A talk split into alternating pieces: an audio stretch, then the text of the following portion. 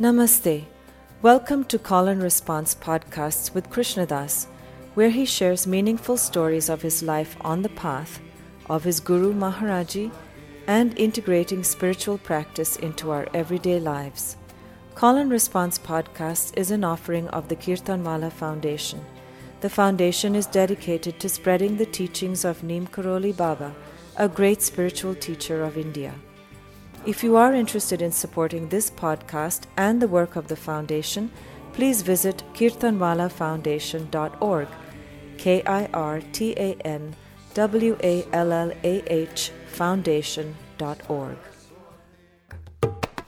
Mm-hmm. So practice. You got to do practice. I'm sorry. You just have to. with our eyes open and our hearts open. But through a practice, you you you get used to coming back from being gone. It's more like an ability to let go. Oh, hi. Welcome back to the the new abnormal, as somebody wrote. It's good to be with you again. I can't see you, but uh, we're here together on the planet. Yeah, so we spend some time together again tonight.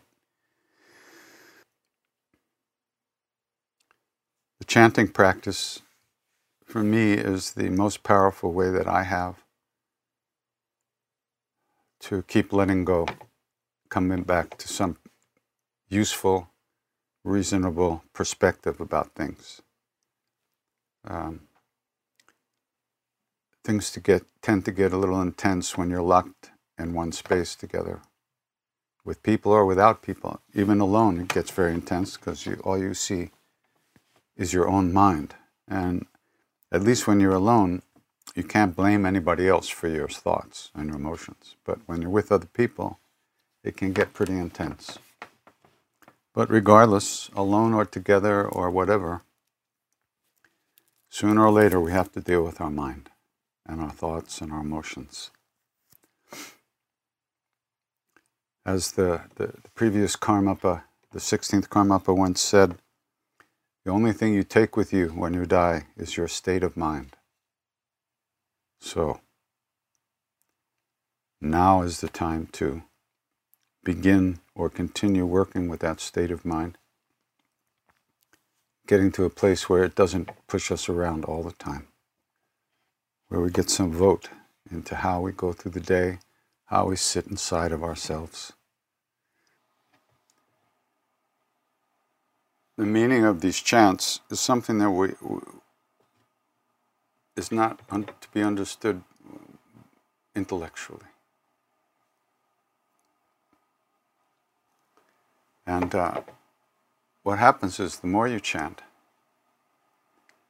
the deeper, the more often you, you come back to the chant. And so you're actually acclimating yourself to sit in the chanting, in the flow of sound. And inside this flow of sound, many things will come, many understandings, intuitions, uh, flashes of insight come from inside the chant, comes to the awareness, comes to our mind. Those are not thoughts. They, they are coming from inside the chant. They're intuition, coming from the heart. The seat of awareness in ourselves, our true nature, our heart cave, or as they call it, hridayam, the seat of consciousness in the body. It's not actually in the body, they say, but it's attached, attaches itself to the body and pumps awareness into the body. The mind is what lights up everything that we see. Just like the sun lights up the physical world, or lamps, flashlights, it's the mind that lights up everything we see, everything we think, all the objects that we perceive. We actually perceive them by awareness. And this awareness is part of that Sat Chit Ananda, which is the way, one of the ways they describe reality or divinity, real divinity. Truth, consciousness, awareness, and bliss. Happiness is one of those things. So, how, although if you're from Long Island, you know, you might be disqualified from that last uh, last one, but we're working on it. Uh, so, as we chant, and Maharaj used to say, Ram Nam Karne Se Sapura Hojata. From going on repeating these names, everything is accomplished, everything is brought to fullness. That's a very powerful statement. And it's something that we have to, at least, if not take on faith, not blind faith, but educated faith. If not that, at least we have to suspend disbelief long enough to do the practice and get the experience ourselves. If you can't do the practice, if you can't look inside, you won't see. So if we're prevented from doing that by skepticism or by a negative take on reality or a belief that we could never be happy, there's no way we could deal with our shit. If we don't do anything, if we don't plant the seeds of waking up, we won't wake up. So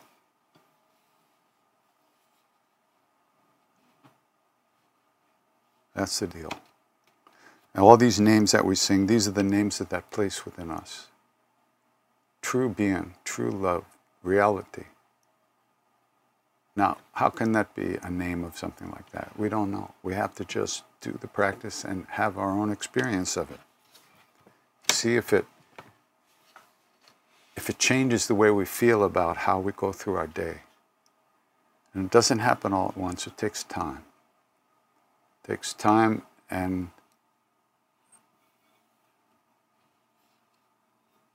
and trying to give ourselves more and more to the practice, trying to really be there while we're doing it. It's very hard. You know, we're not used to it. We're just used to paying, to getting lost in stuff. When we watch a movie on television, we're not aware that we're watching. We're just gone into it. When we're reading a book, we're not aware that we're reading.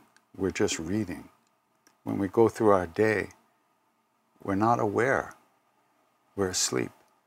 We're just going through stuff automatically. So even though the, uh, so the idea of doing a practice comes to us as a result of our own karmas, our own good karmas, the karmas that create the longing to be free of negativity, of stuff, of suffering. Which is created by our own minds. So, as we do these practices, even when we get caught in stuff, we don't get caught quite as deeply as we used to. Little by little, gradually but inevitably, that the reality, the presence that's hidden within us is uncovered. It's like the lights go on and you see the way home and you start to move in that direction. People say, oh, you know, what's the most powerful chant? And I say, the one that you do. What's your favorite chant? Who knows? Sometimes you feel like a nut, sometimes you don't. You sing what you feel and follow that feeling, believe in that feeling, trust in that feeling. The whole path is nothing but learning to trust ourselves and our own experience.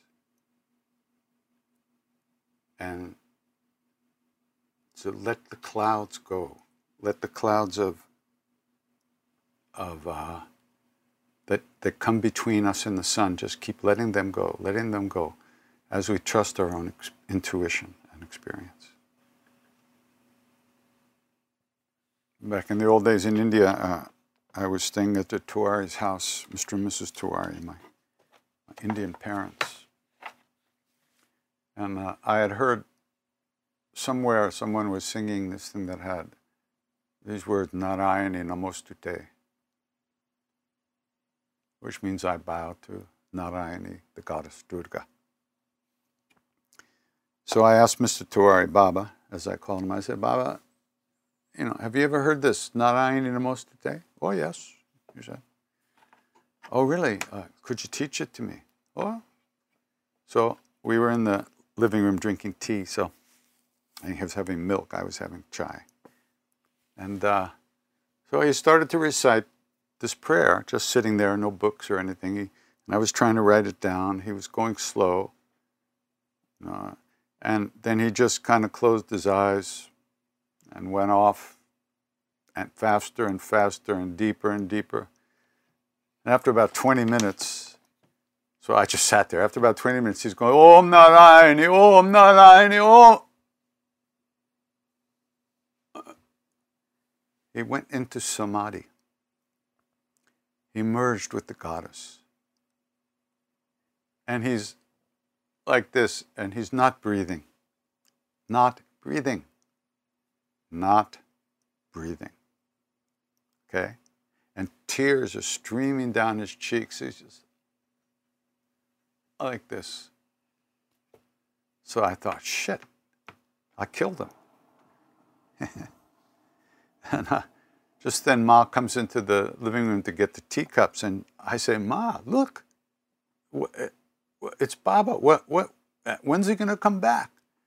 And she picked up the teacup. She just looked at me and she said very sweetly, that's her over there. I don't know if you can see her right now. She said, Don't know. And then went into the kitchen, leaving me with this crying corpse. The thing was, it really pissed me off because he wasn't even trying. He was just singing to the mother, calling the mother, calling the goddess. And he just went whoosh. She came. So we're working on it. All right, let's see what kind of questions we have here. How did you overcome the sadness of having the Guru in the body? Does one ever overcome the longing to have him in the flesh to see? No. no. You never overcome that longing. But at some point, you see, because we identify with the body and the mind, uh, not the mind, but the body and the thoughts and the emotions, we see the guru as, as the body, thoughts, and emotions. And so, if that body's not there, we, we get very upset, like me.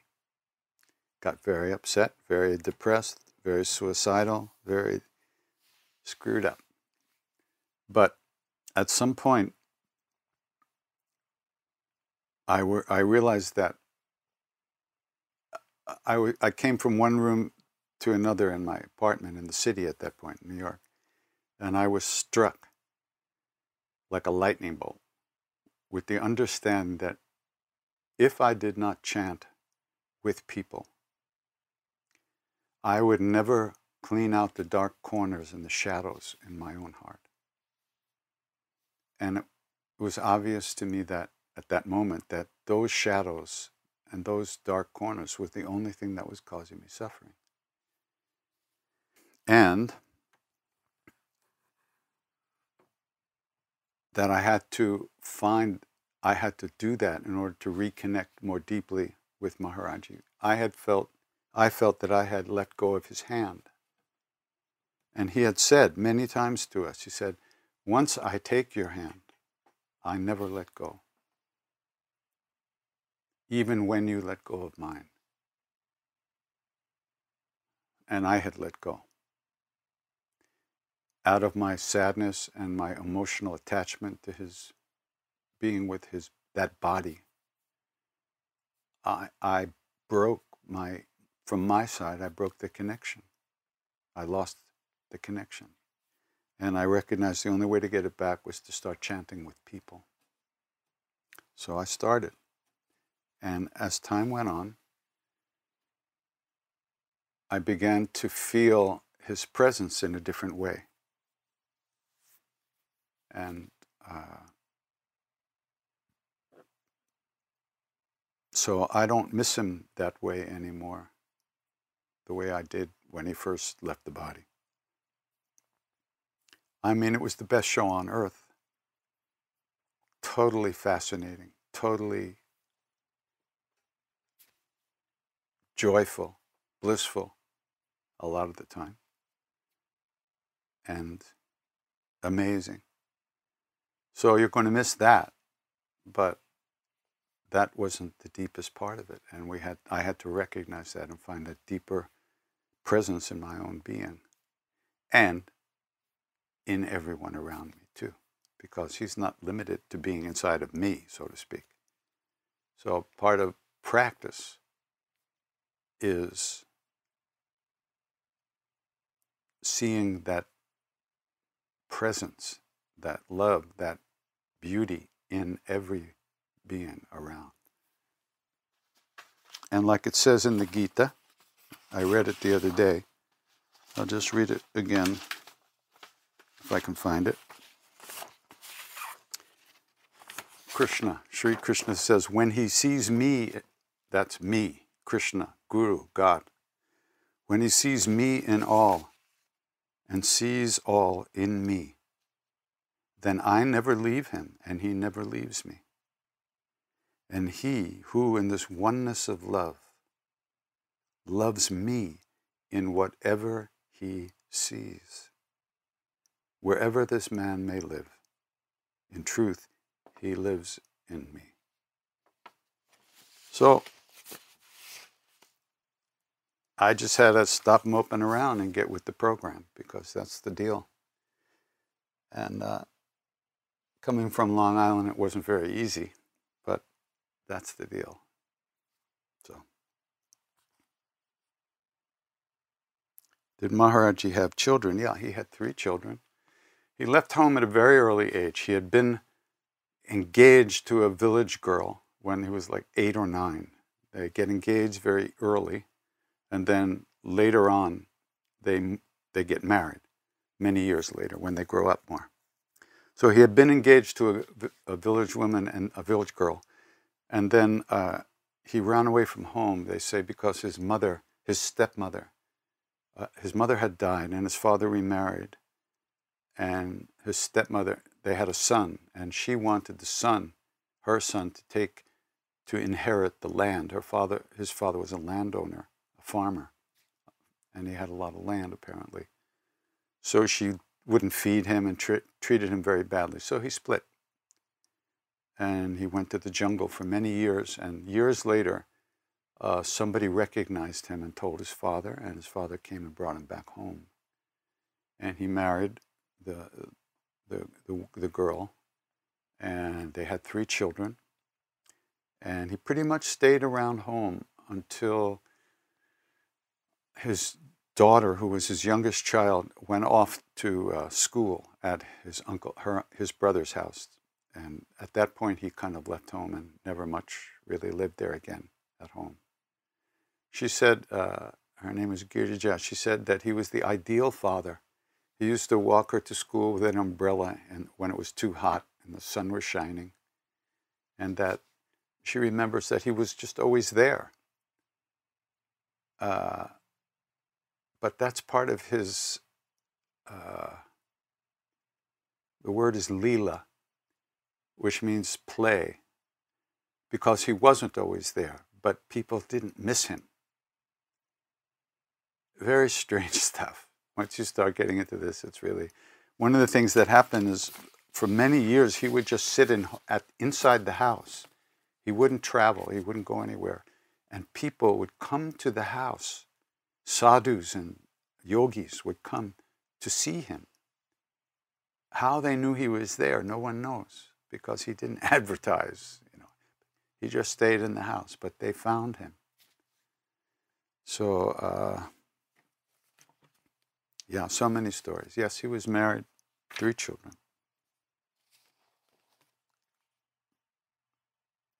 Did Maharaji give me the name Krishnadas? Yes, he did. Uh, all the other Westerners had Indian names after a year or so. I was the only one who didn't have one. I, my name used to call me Driver.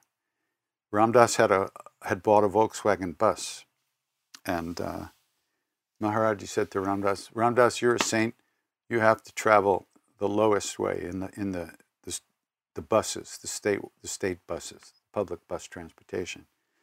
And he took the keys from Ramdas and he gave them to me. He said, "You're the driver." From that point on, he called me driver for about a year. And finally, he goes, driver, huh, Baba, yeah. So finally, one day, uh, I get called into the room, and uh, he looks at me and says, Krishna, nay, Arjun, nay, Krishna Das. And I looked at him, I said, Krishna Das? You know, I'm a Hanuman guy. What is this Krishna stuff? And he just laughed. He said, nay, nay, Hanuman served Krishna too. So that's how I got my name. What can someone do if they live in a very small town in the USA and may never be able to have a guru find them? Sweetheart, guru can find you anywhere, anytime, any day, any year, in a minute, in a second, if that's what's supposed to happen for you, if that's the best thing for you and your development. You know you gotta you gotta get with the program. It's not about you it's not about what you want it's not about how you think it should be. It happens to be a certain way and uh, it's the gurus who run the show hmm.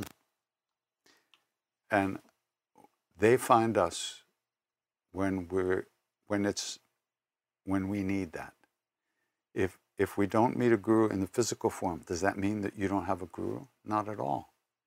Everyone has a lineage that they're part of. Everyone. Whether they're aware of it is irrelevant. Look at yourself, see the work you have to do, and get with the program. That's all. It's not about us. It's not about us. The program is running. Work on yourself. Be a good human being. Give up work with your shame, your guilt, your fear, your anger, your selfishness. Guru is always with you. Guru, God, and self are not different. That's what they say. So don't mope around. It's not useful. Get, get to work and do what you have to do to find who you are. And then Guru will be everywhere. Tell us how Mr. Tiwari came back from Samadhi. I, I'll let you know when I go there and come back. Actually, you know, he was a school teacher and the headmaster of a, a school later on. And in India, uh, the family usually waits and they eat together at night when they're finally all home. So he would come home from work and he would start doing his puja, his practices. And he would go into samadhi for hours and everybody be waiting to eat. So, and they couldn't bring him down. So Mrs. Tiwari, she went to Maharaj and complained actually. And Maharaji told her something to do to bring him back from samadhi. I don't know what it is, but she knows. So, uh, you know, I spent so much time with him. We used to sleep in the same bed when I stayed with them he'd get up 3.30 in the morning go pee come back to bed sit cross-legged boom gone for hours until tea time. I would roll over in bed and go back to sleep. I think to myself krishnadas why don't you try to meditate? What is wrong with you? But you know he never he never even intimated like, uh, would you like to meditate? He never said that. He, he allowed me to be just as stupid as I had to be, and he never pushed me that way. Every once in a while, when I was sitting, he'd come in and say, Why are you leaning against the wall? Sit up straight. How did he know that? You know, he was amazing. He had all these he had a lot of siddhis himself, and he seemed to know a lot of things that couldn't really be known.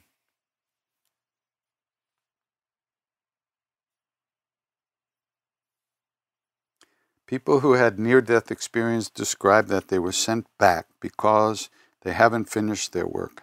Do you know what kind of work we are expected to finish? yeah. You're expected to finish thinking you are who you think you are. You're not who you think you are. And until you learn that lesson, we'll, we'll keep reincarnating until we recognize our true nature and become one with the universe we will keep taking bodies of one form or another. That's the way it is. So, and there's no hurry. You can't make you can't go faster, you can't go slower. You can only be who you are. So deal with all that stuff. Learn to take care of yourself, learn to be good to yourself. Learn to listen to your heart and trust yourself in life and in your interior work as well. That's what we're here to learn. We're here to learn that only God is real. How can I let go of fear of upsetting God and fear of going to hell for being on a new spiritual path different than Christianity? Oh, Jesus, so to speak. The fear you have is not about God. We don't know who God is, what God is, but He's certainly not someone who sits in judgment of us. How could He even have fit in there? We're so busy judging ourselves. There's no room for Him to judge us or her to judge us. The whole thing about hell is very interesting. Hell is, in a sense, a state of mind, and eternal damnation is a state of mind that when you don't have a body, it's as real, it's like a dream. And if you have negative karmas, if you've done a lot of, caused a lot of suffering for others and yourself, perhaps, I don't know this for sure, but perhaps you might have to spend some time in that state of mind. And that's called eternal damnation. The thing is, it's not eternal. It feels eternal when you're in it. Like a depression can feel eternal, like you'll never get out of this. And then when the karmas that brought you to that state of feeling eternal damnation are exhausted and paid for, so to speak, burnt off, you leave that state and enter another one. You might try you might even enter a heaven world. But heaven is not eternal either. But it feels eternal when you're in it. That's the nature of the state. So the fear you have, the fear we have, you know, that's one lifetime kind of fear. That's brought that's given to us by people who believe in that kind of stuff and indoctrinate us with that kind of false belief. And they do that so they can control us, so religion can control us. Just like reincarnation was taken out of the Christian teachings, I think uh, I forget, it was called the Council of Trent, I think. Or was that the, called the, there were two big councils. And uh, they threw out everything that would allow people to control their own destiny. Uh, Jesus taught about reincarnation. It's in the original teachings, but they took it out because the church wanted power over people. That's what they say. That's what I've heard. So the fear you have is not from God, it's your own fear. And that's good news because, and bad news. It's good news and bad news because only you can let go of that. And there's no God up there judging you. Everybody has karmas, and everybody creates karmas constantly. And those karmas bring fruits. If you're selfish, and nasty and angry and you beat people up and cause people suffering and create wars and are responsible for the deaths of many, many people and stuff like that. Yes, there's a price to pay for that. Definitely, they say there's a price to pay for that. And on the same hand, if you're generous and kind and compassionate and you think about others more than yourself, the fruits of that are joyous and open. We don't need any help from God to feel bad about ourselves. Our parents did a good job. And uh, our, our an organized religion does a really good job of that. So there's no God up in the sky hurling thunderbolts at us. We're hurling them at ourselves. So calm yourself down and try to deprogram yourself from the kind of fearful stuff that you absorb from the community, which is hurtful and soul destroying and has nothing to do with God at all. God is love. Love that doesn't come, it doesn't go, you don't fall in it, you don't fall out of it. Love that is our true nature. That's the deal. So, but if everybody knew that, then, you know, you wouldn't have to pay the priest to pray for you. And they wouldn't be able to be the biggest real estate company in the universe. So, this is all worldly bullshit. And uh, find out who you are. Who's feeling all these things? Let go of that fear. Let go of that fear and fill your heart with truth and love. And uh, only you can create your own happiness, can allow yourself to be happy.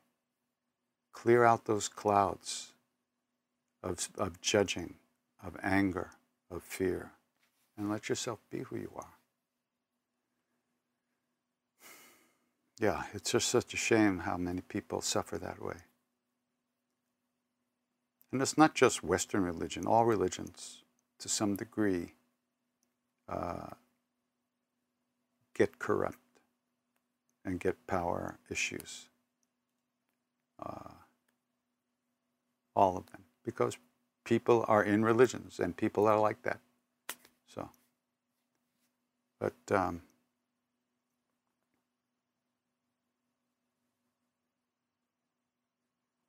yeah, I hope that helps a little bit. Maybe I'll burn in hell for that.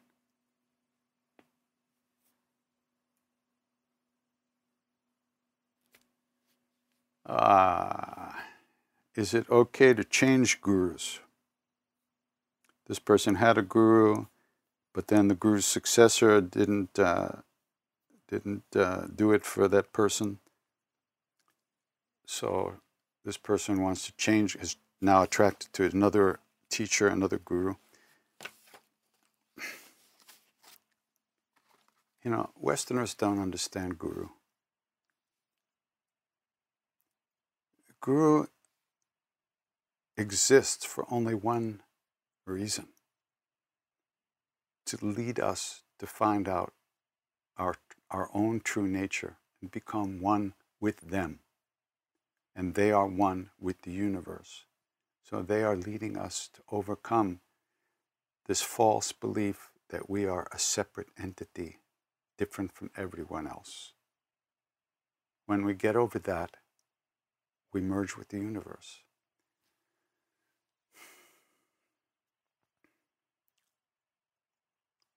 Whether that first guru of yours was really a guru or not, who knows? But I wouldn't even worry about it. Follow your heart. Listen to your heart.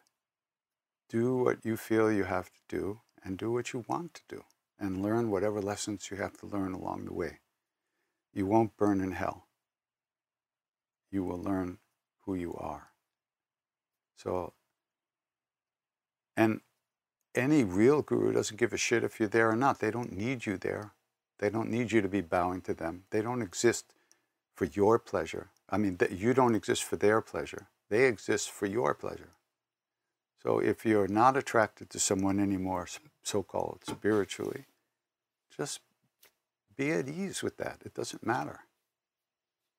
All, guru, all real gurus are the same anyway. They're all one. That's why they're gurus in the first place. They don't want anything. They don't need you to be there. They don't need anything from you, from us. They give us freedom, not bondage. They give us love, not emotional manipulation. So,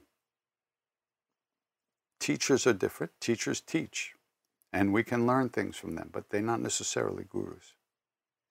And not everybody with siddhis is a guru.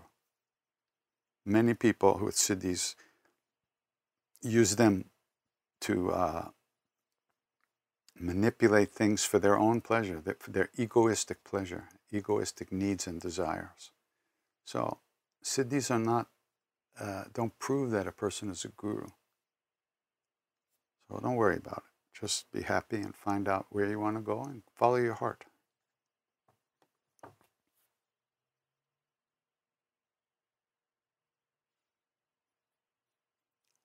What's my favorite spiritual books to read? Well, the Ram Ramcharitamanas by Tulsidas, which is a the story of Rama and Sita, Hanuman, Lakshman, and the, the battle against the evil forces, the negative forces, the demons. It's all in poetry and it's all devotional. It's so beautiful. Uh, it's the Tulsidas Ramayana. That's my favorite book to read. And I also read biographies of saints from all different religions. Uh, there's an incredible, I've been reading about this, uh, this uh, Christian mystic from the 1800s, yeah, Russian Orthodox Christian mystic. Unbelievable, Saint Seraphim of Sarov, S A R O V. Saint Seraphim. Phenomenal. I, it's, he could have been from any culture, the most amazing saint I've ever read about. And he was a Christian hermit in Russia in the 1800s. It's an incredible story. I read uh, about Ramana Maharshi. I read autobiographies of all the saints. That's what I like the most, really. I like to see how they went through their day, what they did, how they saw people, how they saw the world, how they lived in the world, what they did. It's amazing. I love those things. Can you talk on this challenge? If you go on chanting a mantra, you will cling to it like a shelter, and whenever you become afraid, you will chant it again. I don't understand. Why is that a challenge? What's a challenge about that? There's nothing wrong with clinging to a mantra as long as you stop at the red and go at the green. And as long as you don't, you know, beat up everybody around you and you're good to people, what's the problem with the mantra? Uh, I don't know if clinging to a mantra is really, uh, that implies uh, egoistic need to hurt yourself. That's what it means. So I don't, I don't, uh, mantra is a shelter. Absolutely, it's a shelter from the rain clouds of thoughts and emotions. But you don't do a mantra with, with willful, uh, aggressive uh, ambition. You do a mantra with ease and in a relaxed manner. You don't try to crush it with your attention. You're simply aware of it as you're singing it or saying it. It's not a, a power trip. The mantra is shelter, shelter of the name. We should all, we, we should all be able to take shelter in the name. We need shelter from this in this world. We need shelter of peace and of kindness and compassion and caring for others and ourselves. So I don't really uh, know exactly what you mean. How do we know that the soul exists? How do we know the law of karma holds? I don't know. I don't know how you know. And until you're uh, enlightened, I don't think we really know for sure. But, but if you plant a seed of one type of flower, that's what's going to grow. So the law, karma is law is cause and effect essentially. That's basically what it is. Every effect has a cause. So if one is selfish and and uh, greedy and fearful and lives their life putting up walls around them to protect them from things, that creates an atmosphere. And out of that atmosphere, all your actions are tinged with that. So where will where will light come? Where will kindness come in that situation? So you're planting seeds of selfishness and seeds of fear. How do you expect to, to grow anything else? I think when we don't really have the direct experience of the truth of these things until we're pretty much far along on this path, which I'm certainly not. But I've been around enough to see to see certain things and have it, my own experiences that lead me to believe that it's probably true. And based on that, I try to live my life a certain way. You have to find your own way into it. Karma is not blind, is it's not uh, it's not fate that can never change. It's actually the key to freedom. Because how we meet each moment, how we f- greet each moment as it arrives, how we react to the things that happen, that creates, that plants many seeds. And that, uh, so you can see if you're fearful and tense and angry, you'll see things a certain way and you act a certain way and you create more and more of that. So that on that very simple level, you can see how those things work. Whether when you start talking about karma, though, you, then you start to think about other lives, etc., and that's a whole other ballgame. So uh, there's a great book about karma. It's called The Laws of Karma, and it's by my friend Robert Svoboda. S V O B O D A, Dr. Robert Svoboda. It's part of a series of books that he wrote called Aghora, A G H O R A. And uh, the third book in that series is called The Laws of Karma, and it's exquisite. He just put out a new edition of them. This is this is not for everybody right away. This is the advanced course here the Aghora at the left hand of God. It's about a, a tantric sadhu, his guru, his teacher, who did very extraordinary practices in graveyards and things like that. Very unusual, but extraordinary practices. The second book is called Kundalini, which is also amazing. But the book, the one I'm talking about, is called Aghora 3 The Laws of Karma. That's it. And uh, it's really quite amazing. Uh, and once again, this is not this is not uh, spirituality 101. This is the advanced course, but still, it's quite amazing. Very deep, very beautiful, really great. So you can try reading that about it. It's very good. At some point, when you look at yourself and you see how little vote that we have over our lives and how, how, how little vote we have over our own emotions and, and we try to uh, try to figure out how we got to that place. So we can see that we were born in a certain culture that our parents believed certain things that our friends believed certain things we were indoctrinated by the culture in a certain kind of way. How we see ourselves, how we experience ourselves, what we believe about ourselves. All that's programming that came to us as we entered into this body, into this world. When you try to soften up that stuff and, and slow down the knee jerk reactions to life, and get a vote about how we respond to situations and people. How do we treat people?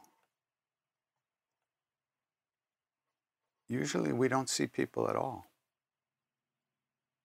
We're too busy with our own version of things. But when we try to open our hearts and soften our hearts, and we see how hard it is, then we can look out at other people and recognize well, if it's hard for me, it's got to be hard for them too. And if I can't stop creating suffering, then other people must be having a hard time doing that as well.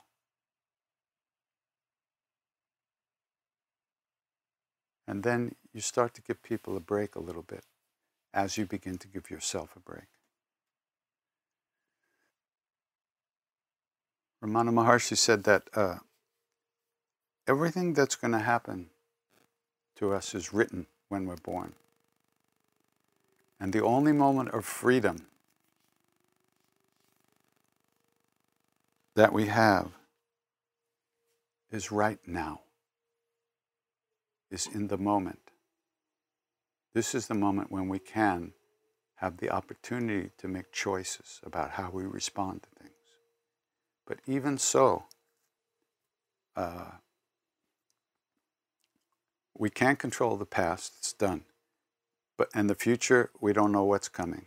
Right now is the moment that we have to, to exercise whatever freedom we might be able to uh, scrounge up to treat people better in a better way and to treat ourselves in a better way.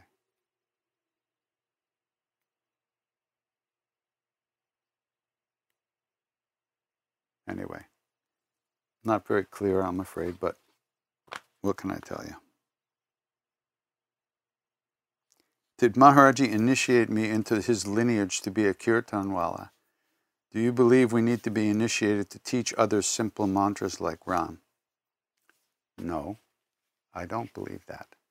I believe that you just do what you have to do and do what makes you happy. Uh, he did not initiate me as far as I know. He never did any, uh, he doesn't do stuff like that. He didn't do stuff like that.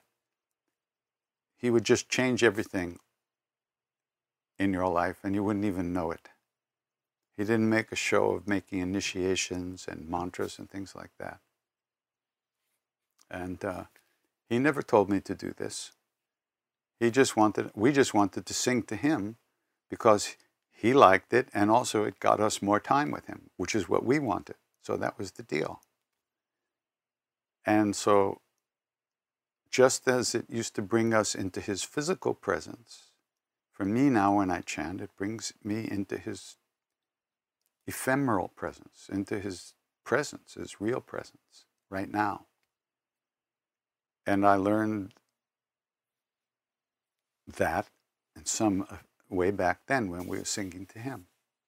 So there was never any, as far as I know, any uh, external initiation ceremony.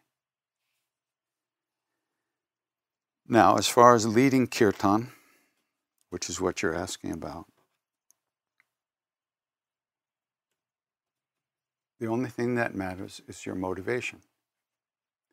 If you're doing it because you don't know how to write songs in English and you have a few nice melodies that you can do Ram Ram over and you want to be a star and you want to have attention and you want to have a job and you want to make some money, you want to be famous and you want to, people to look up to you, uh, then you're going to create a lot of bullshit for yourself that you're going to have to live through one way or the other. So the most important thing is having good aspiration or good intention. And you just do the best you can. You can sing with people or you can sing at home. If there's a difference, work on it because that means you're getting something from the people that you don't have yourself, that you think you don't have yourself. So that's good work to do. So you, the thing is, you, you can't hide from yourself. You can pretend you don't know what you're doing, but you're always here, and it's up to us to do the best we can. So, uh, because you're not just transmitting, you're not just singing a song to people, you're chanting, you're praying, you know. You're not singing to people when you chant. You're singing to God in that person. Siddhima used to say to me, sing to the Siddhas on the hill. They used to believe that these ancient yogis lived on this hill opposite the temple. What can you get from people? She said, nothing. Sing to the Siddhas. You sing to those, to the great beings. You sing to the, the saints. You sing to God, that divine presence within. So it's up to you what you do.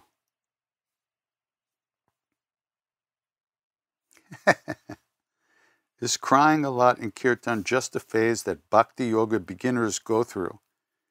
Ay, ay, ay, and will eventually calm down over time? Or do criers only become increasingly unhinged? Well, I certainly hope so, as Groucho Marx used to say.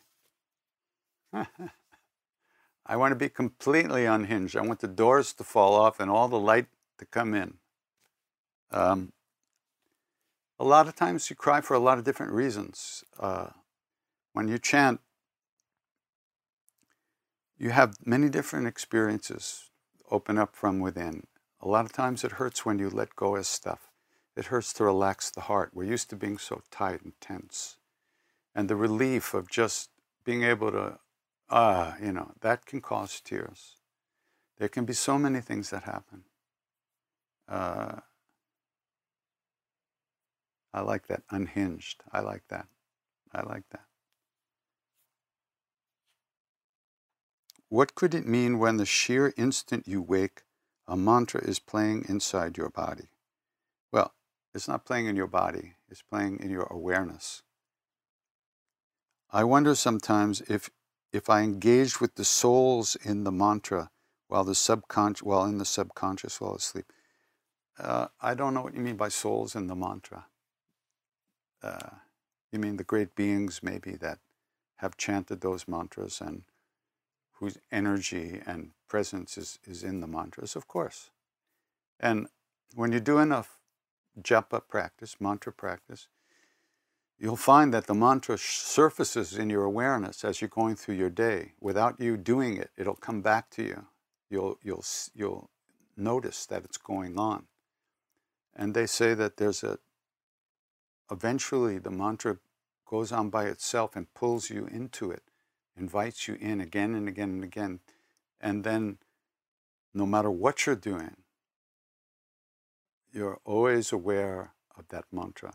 And they always give the, uh, uh, the um, example of the village woman in India carrying a huge basket, uh, a big uh, clay pot of water balanced on her head, carrying her baby and talking with all the other women coming back from the well.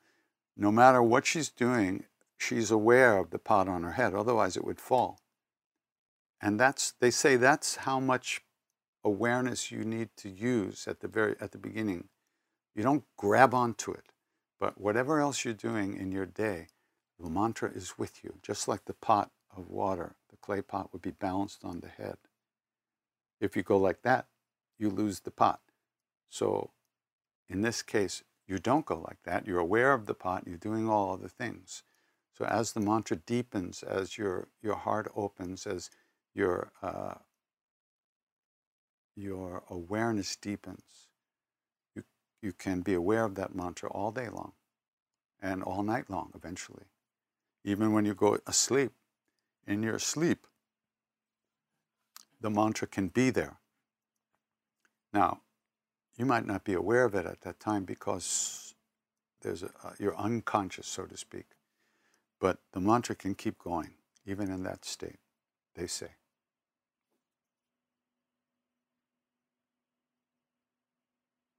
What routines help me center myself before I chant? I make a cup of coffee. I warm up my voice a little bit uh, take a couple of deep breaths. I don't, nothing, you know. I, I've been doing this so long that the minute I sit down, that's it. I'm just in it. Uh, it's like a so much, so many years of singing. It gets deeper every time. All the time, it gets deeper. But that letting go muscle,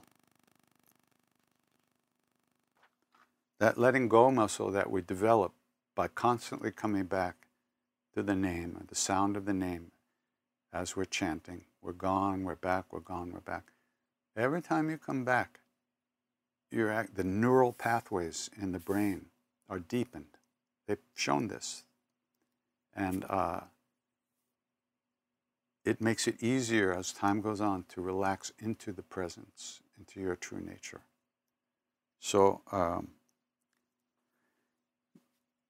whatever I, I could say, however poorly I live it, my life is is getting ready to chant. That's what it's about.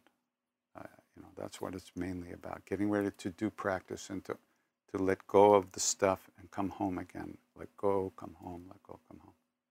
That's really, we're all doing that to one degree or other. Why did Maharaji bid Vaishnavi Mandir at Kainchi?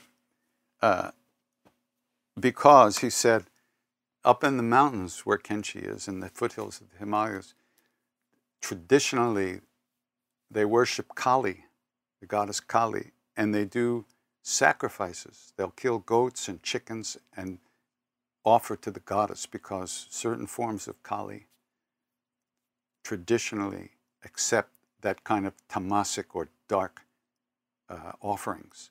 So Maharaji said, I had to build Vaishnavi Devi, the, the Vishnu Shakti, uh, instead of Shiva Shakti, because if I built Shiva Shakti, they'd be dragging their goats in there and killing them in the courtyard. That was his way of talking. So he built uh, a temple to Vaishnavi Devi, Vindhya Vasini Durga Devi, the form of the goddess that lives in the Vindhya hills and is a form of Vishnu Shakti. And uh, for Vaishnavi Shakti, no sacrifices is allowed. You can't even break a coconut theoretically in the temple grounds. You bring it off and then you bring it in, break it on outside. So that was the, the theoretically the, the, the reason. But there's another level of it is that Siddhima herself was a manifestation of the goddess, Vaishnavi Devi. In fact, uh, one time Maharaja was in Allahabad at Dada's house, and they all got in a car to drive up to Vindhyavasini, which is near Allahabad, to do puja to the goddess there, to the, in the temple there. But they started so late that halfway up the hill, Maharaj said, Stop.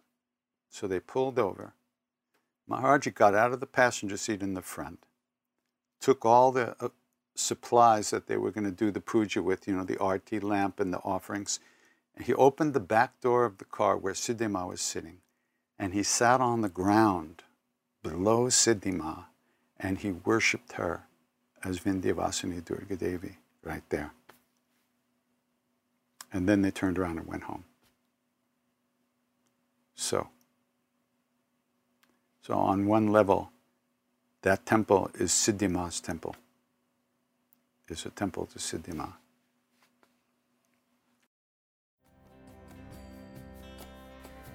Thank you so much for listening. This podcast has been brought to you by the Kirtan Wallah Foundation. Krishna Das is renowned for leading kirtan, the spiritual practice of chanting, and workshops around the world. For more information about him, including upcoming events, please visit krishnadas.com. K R I S H N A D A S.com. We also invite you to visit kirtanwallahfoundation.org K I R T A N W A L L A H Foundation.org. Here you will find more offerings dedicated to spreading the teachings of Neem Karoli Baba. Love everyone, serve everyone, remember God. Ram Ram.